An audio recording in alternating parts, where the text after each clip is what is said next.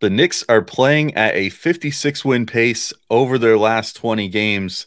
So, why does it not quite feel like they're an elite team, even after a dominant weekend? We're getting into that next on Locked On Knicks.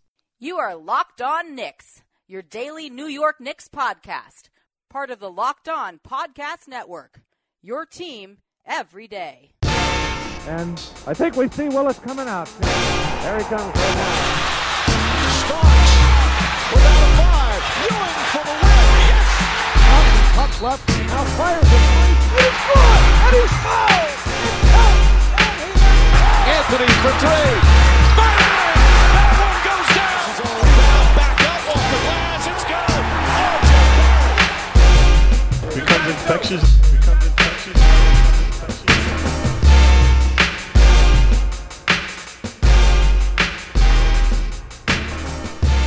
Right, welcome in to Locked On Knicks. Today's episode is brought to you by Prize Picks.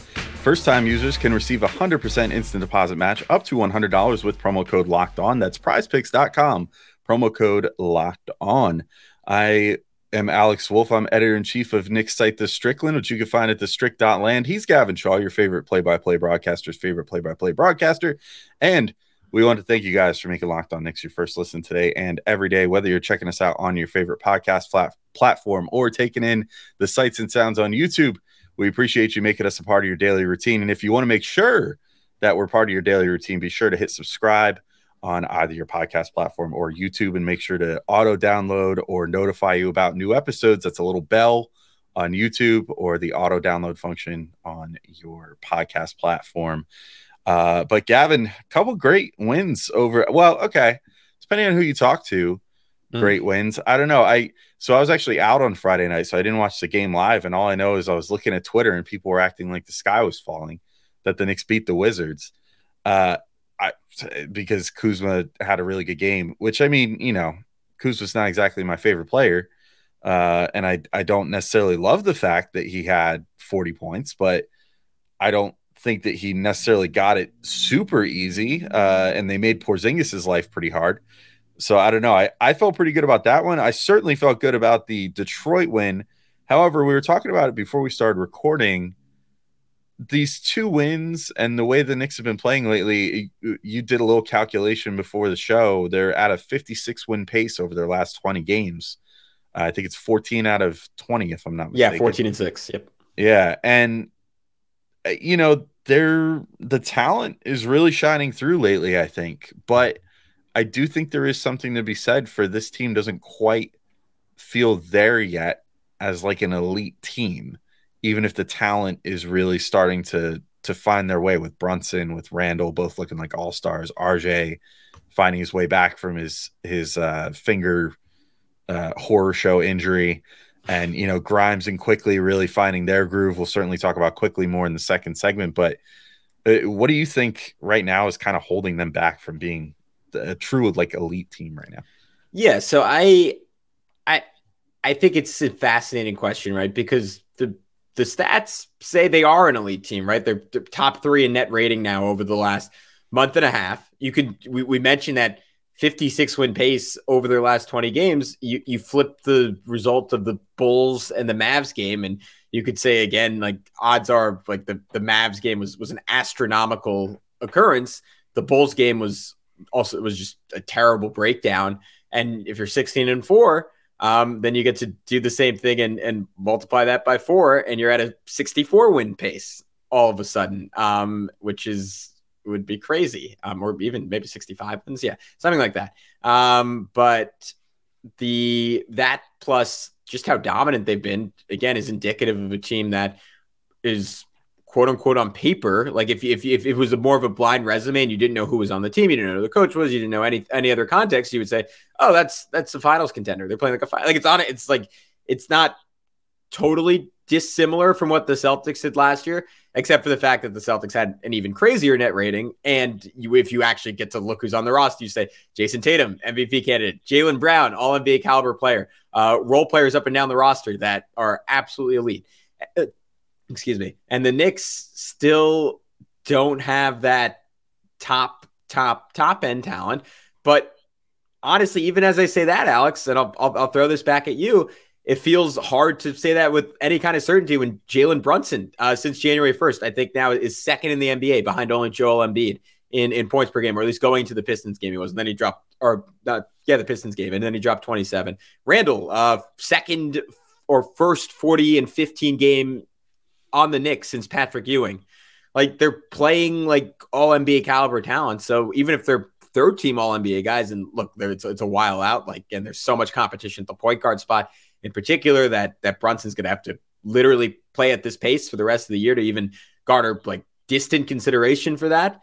Um, all that is to say, like, I don't know, like, is this a team that could make some noise in the playoffs?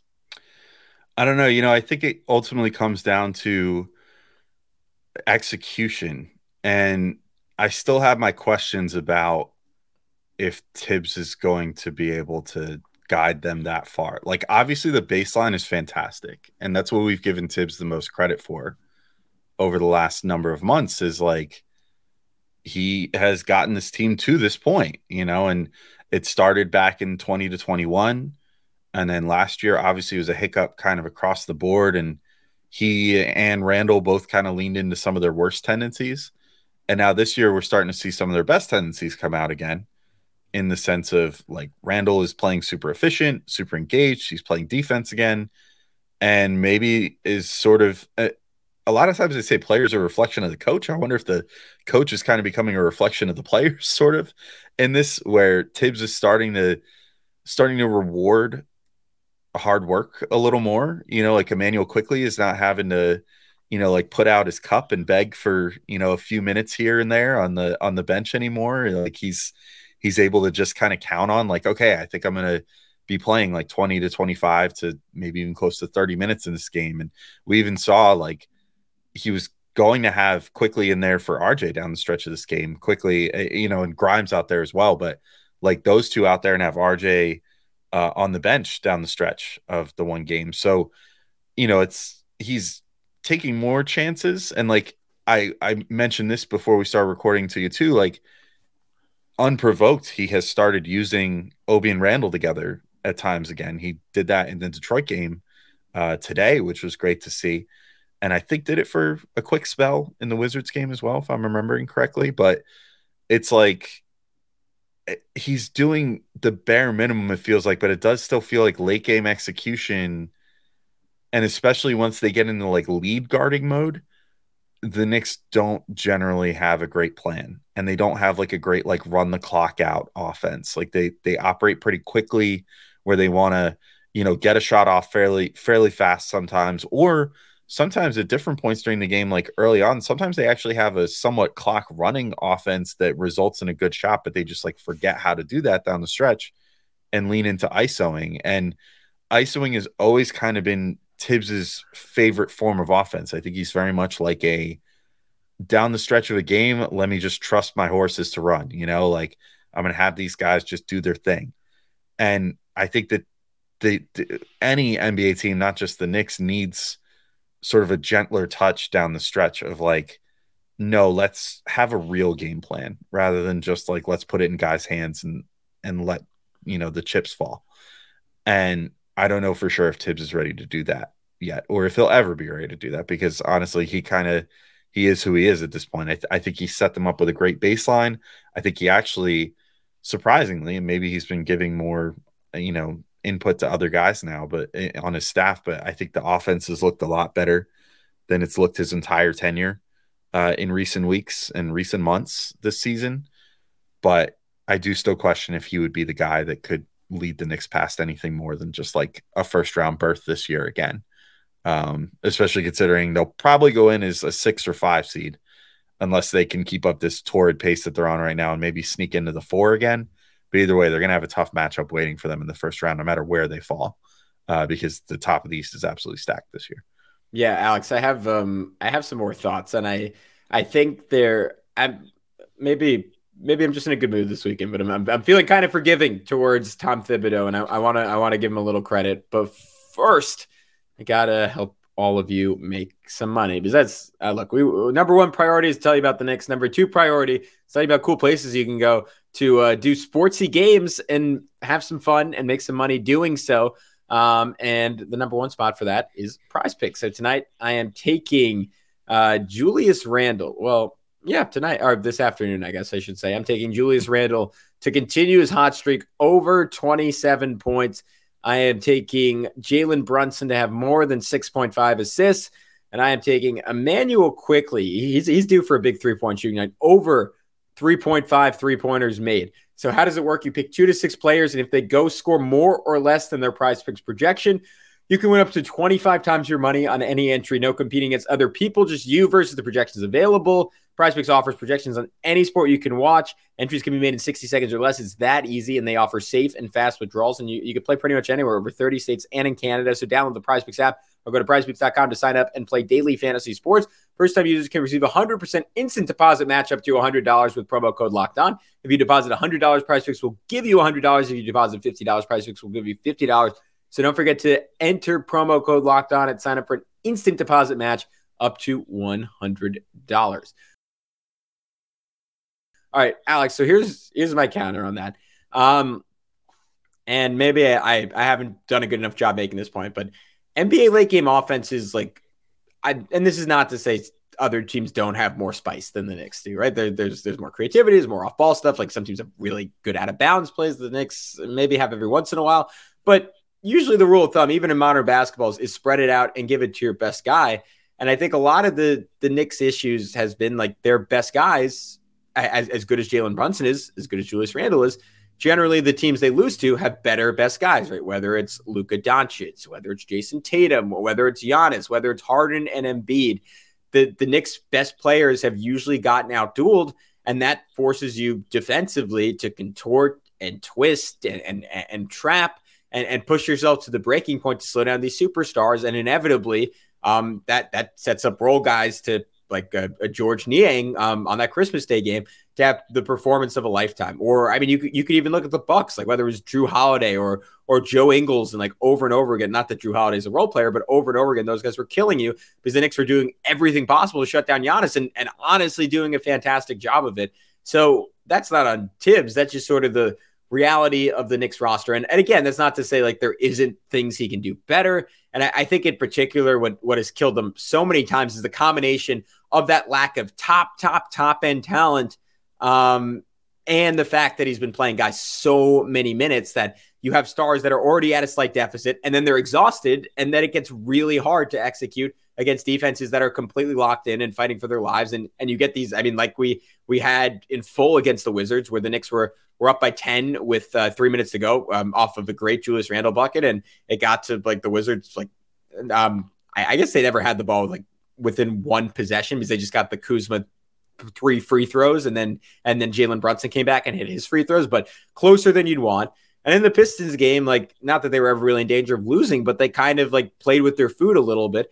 And it's the NBA, like as, as people uh, in, insist on telling me in the comments section, Alex, there's no bad losses, but um, I understand the frustration. I understand why it would give you some hesitancy, and and I'm curious, um, one like how you think that will translate into the playoffs where like they're going against better defense. So they're going against those stars game in and game out. If there's a reason for doubt, I think it's that.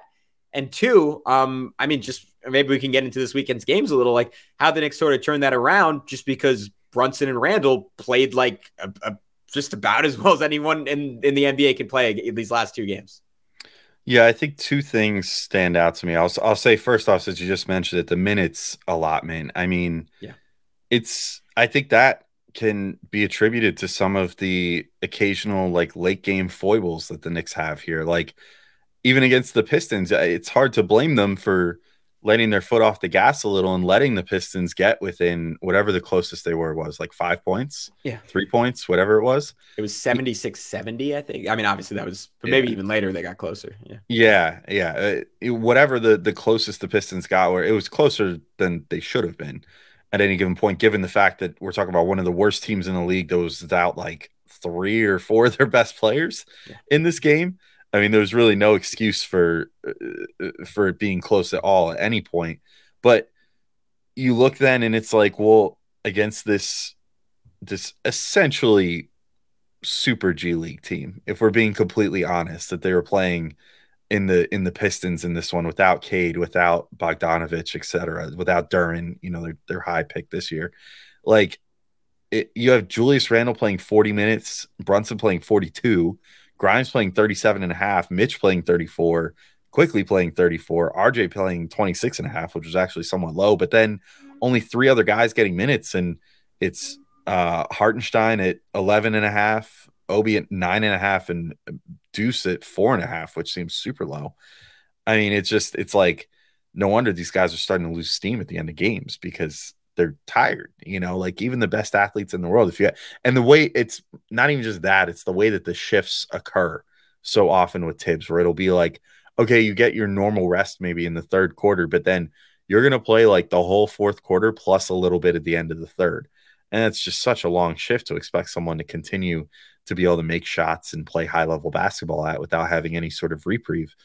So again, especially against a team that is quite frankly, even at full strength, not in the Knicks league, but then at not even half strength is well below the you know anyone that should be competing with the Knicks. Like you shouldn't have to play Randle 40 minutes, even if he's playing like an absolute monster in the game. You know, you shouldn't have to play Brunson 42 minutes in that game and yet they did.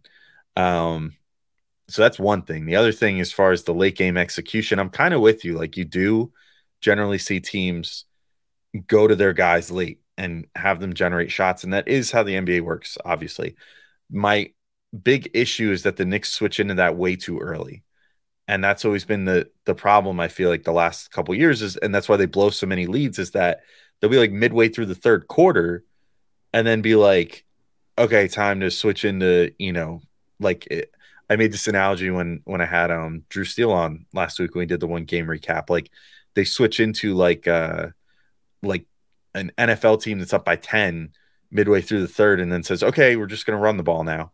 You know, like time to play it safe, and then inevitably they get stonewalled a few times, and then the other team comes back and wins the game. I think that happens to the Knicks too often where they switch into that too early. Whereas they have a great offense earlier in the game that then just doesn't get a chance to show up again. Um, so uh, because I think that it's a lot harder than then switch back after you've already switched into like ISO mode to end the game. I think it's a lot harder to then be like, wait, no, never mind. Let's go back to running a cohesive offense again. Because then you've already got these guys thinking like, okay, it's time to go get my shot now. It's time to run clock out. It's time to, you know, make this last as long as possible and then just score late in the game and that also tires guys out more too because it puts more burden on them. So it's like a multifold problem, but one that hopefully they can solve. I mean, I will give Thibs credit for doing some different stuff this year, whether it's just to save his job or not. He has kind of changed his approach a little bit, and it's worked obviously quite well with the Knicks playing as well as they have over the last 20 games and you know being this far above 500 at this point in the season is l- quite literally unheard of for the last 10 years since the 2012 to 13 team. So, um, you know, I, I'll, I think he deserves at this point, as much as you and I are both well on record saying that he's not the coach that's going to eventually bring the Knicks where they want to go, which is like being a true contender. I think he's at least earned the latitude to serve out the rest of this year and see where it goes. But I do think, as much as it would be a decision that would make a lot of people very angry, the Knicks should at least start considering the possibility of looking at a coach that would be that next step level coach as soon as this offseason if the talent continues to shine like this uh, and you know they they continue to show not necessarily full cracks in the armor but at least like signs of cracks in the armor, and especially if they have a very underwhelming playoffs again, I think it would be pretty telling.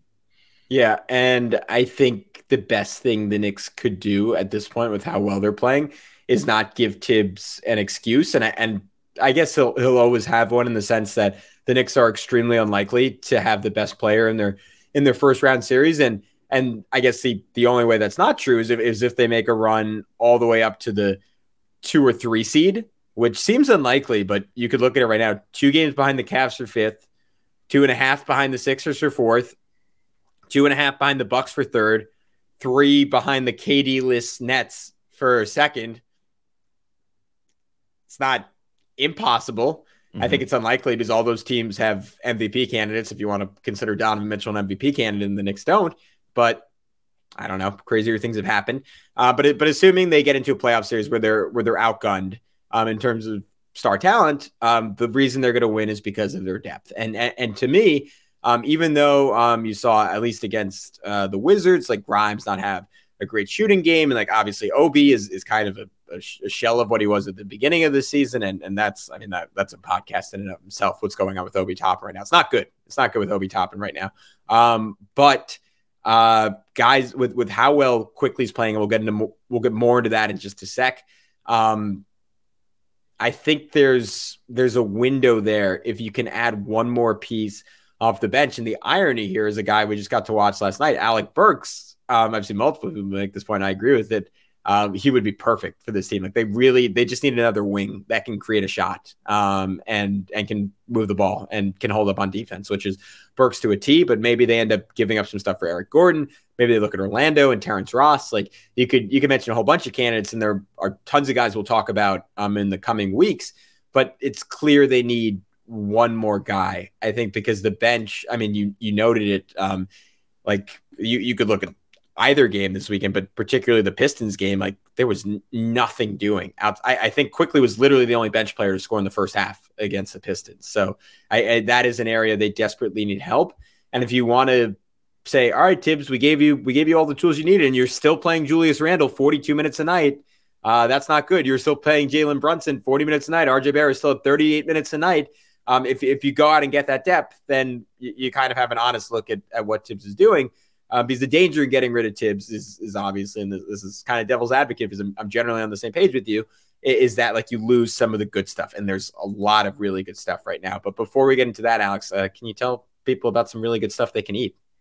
Yeah, well, you know, maybe I could recommend this to the Knicks too. You know, if if you're feeling a little tired, Knicks players, you know, after Thibs has you on your 40th out of 42nd minute of the night, maybe go eat a built bar on the bench because they are a delicious treat but don't have all the fat and calories of some other delicious treats. You gotta try a built bar. And you know, we just got through the holidays. My goal is to eat a little healthier this year. Uh, I'm trying to work out more, get back in shape, and you know, drop a few pounds. And everybody always does that, but uh, eh, you know, I'm gonna try to stick to it. And Built Bar makes it pretty easy to stick to it because I can feel like I'm cheating on my diet uh, by eating this delicious candy bar looking thing that tastes like a candy bar and feels like a candy bar and chews like a candy bar and everything else. But it is not, in fact, a candy bar. It is a built bar. But just like candy bars, they are covered in 100% real chocolate. That's right, real chocolate. And they come in unbelievable flavors like churro, peanut butter brownie, and my personal favorite, coconut almond, which tastes just like an almond joy. I'm not sure how Built does it, but these bars taste like a candy bar while maintaining amazing macros and they're good for you because they have 130 calories and four grams of sugar, uh, which is not a ton compared to a whopping 17 grams of protein. And now the good news is you don't have to wait around to get some if you want to get some built bars. We've been talking about ordering built bars from built.com for years, but now you can get them at your local Walmart or Sam's Club. That's right. Head to your nearest Walmart today. Walk to the pharmacy section and grab yourself a box of Built Bars. You can pick up a four bar box of cookies and cream, double chocolate, or coconut puffs. And if you're close to Sam's Club, run in and grab a 13 bar box with hit flavors brownie batter and churro. You can thank me later. Of course, if you want to get them online as well and maybe order in bulk, you can always go to built.com. All right, Gavin, we're back for our third segment here. And I'm going to throw this to you because I know that you wanted to give a an ode to Immanuel Quickley and uh, and his play in these two games over the weekend. I also have some stuff to add, but I, I want to let you lead things off because, yeah, it was. Uh, well, you know what? Here, I'll take. I'll yeah, take go my, for it. Go. For I'll it. take my Please. moment to just give the the stats first. Love Uh, to hear it. so against Detroit on Sunday, 17 points, six of 13 shooting, three of six from deep for Quickley. Also had three boards and three assists. And then versus Washington on Friday night, he has 18 points, uh, four rebounds, two assists, shot seven of 13 overall, only one of four from three. But Gavin, I, I think, you know, we were talking about it before the show. A lot of what made this weekend from Quickley so impressive was that the three point shot was not a necessity to make him, uh, you know, useful on the court, and or I guess it wasn't an active detriment to his offense, say on Friday night, that he wasn't really making as many threes because he was just so good at everything else.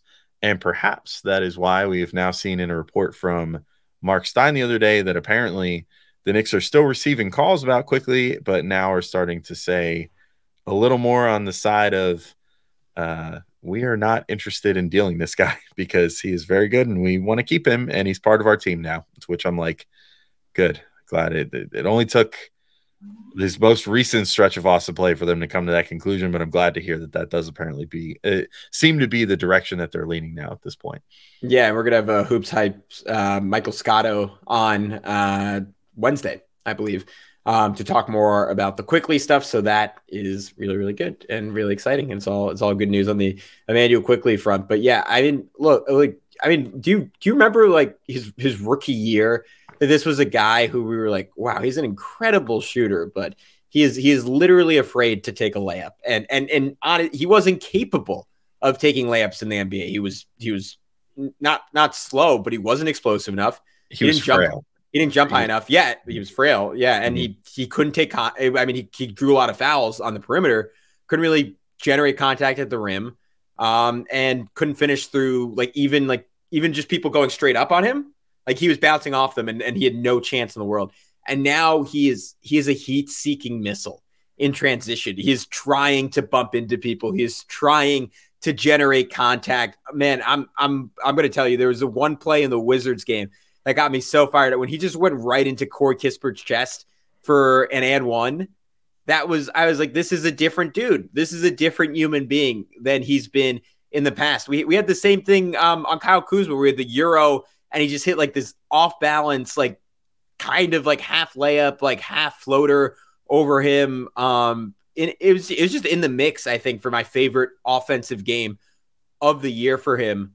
Um, and and you throw that in with just just the still like the basketball IQ with the greater athleticism. Like the play that summed that up to me was um, he had one where this was like a little after um the the first layup he had against the Wizards, where he's going up the court and he did kind of the like MJ um on the on like the all time Knicks dunk that he had, where he was dribbling. And if you if you're on YouTube, you can see this. And then he just looks the other way, whole defense freezes, and speeds in for a layup. Um, he had maybe my favorite pass of his on the year um, where RJ hit him on a cut, and then he immediately like did into like a double pump wraparound um, around Taj Gibson to Isaiah Hartenstein for a dunk. Like, I I just it, it's so clear that he is like I, I think just literally over the last twelve games he has gone up two or three levels as a player.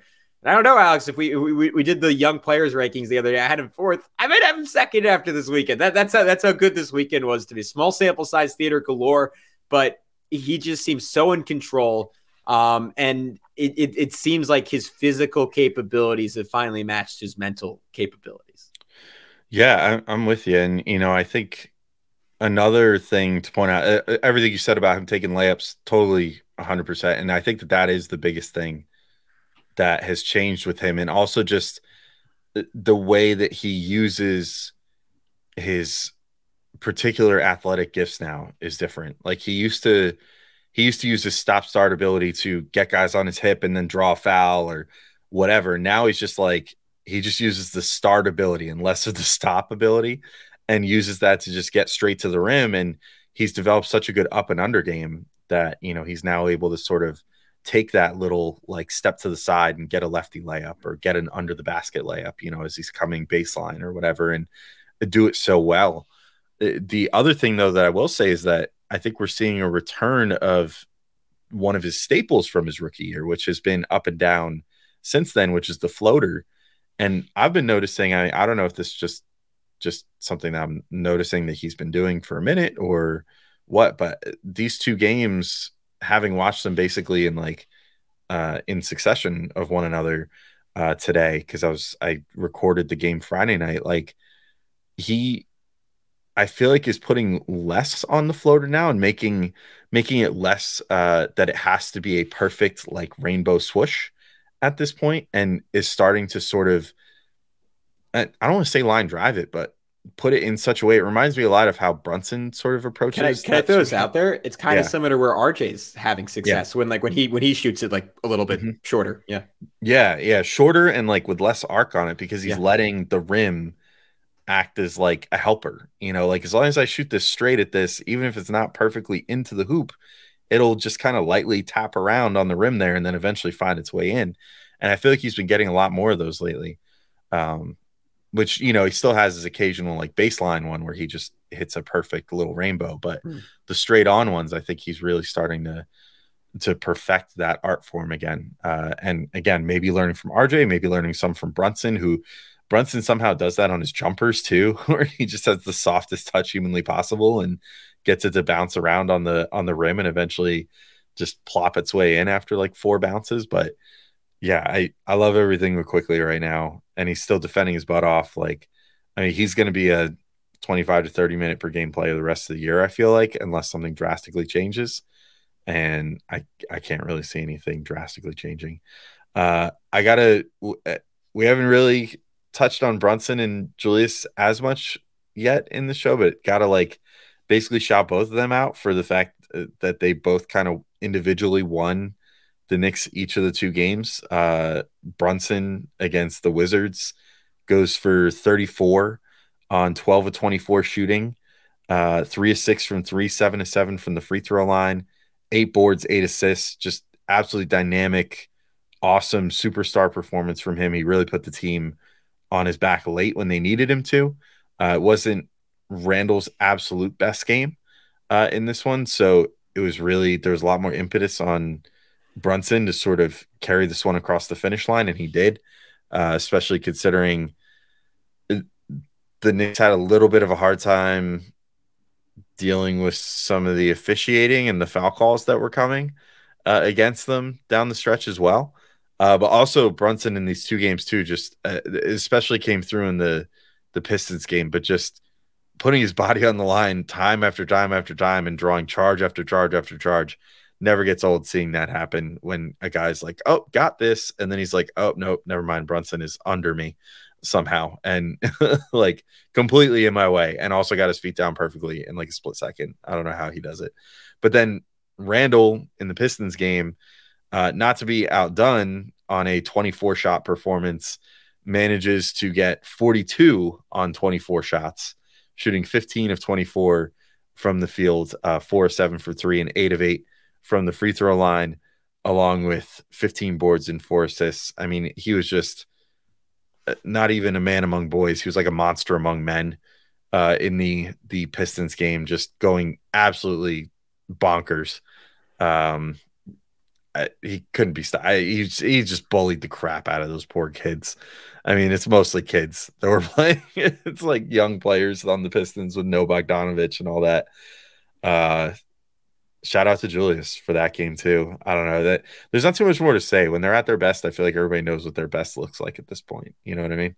Yeah, I kind of I kind of had the same thought where I was like, all right, like how are, how are we going to frame this uniquely with with Brunson and Randle? I was like, you really can't. Like they're just they're both incredible shot makers. I mean, Brunson had one um I think it was the Pistons game. They kind of blend together, but like he had a, a turnaround fadeaway off one leg and it was it was a little bit of, of a Dirk fade and it just he just threw it up and it was like and it was a shot. If, if your friend took you'd be like all right that's that's totally bs you, you didn't mean to do that. Like shut up. Like stop bragging about that. And and he just but with brunson it's like oh he's probably practiced that 20000 times in his life. And it of course it swished in like that. And that, that sort of summed up the two games for me for brunson. I mean the manipulation but even even more than like his manipulation and his footwork, his touch is is just extraordinary. And it, it was and and Randle, it was like I, I don't really have that many comments. because I'm I'm totally with you. Like it, it was not a fair matchup against the Pistons. He he belonged in a in a in a if, if, if there's a league above the NBA and or, or maybe the Pistons should be in a league below the NBA this, this iteration anyways.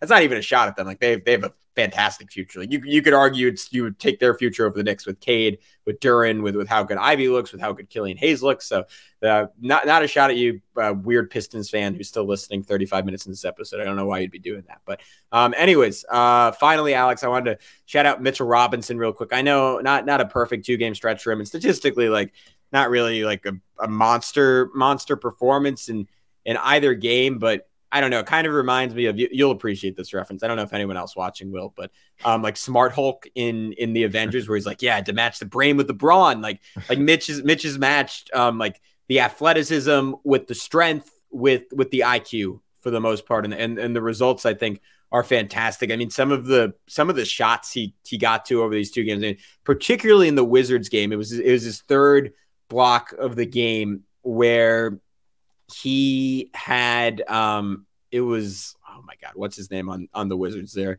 Their point guard who was a uh, jordan goodwin um who's a second round pick. And and mitch when when goodwin gathered was on the opposite side he was outside of the paint on the left side.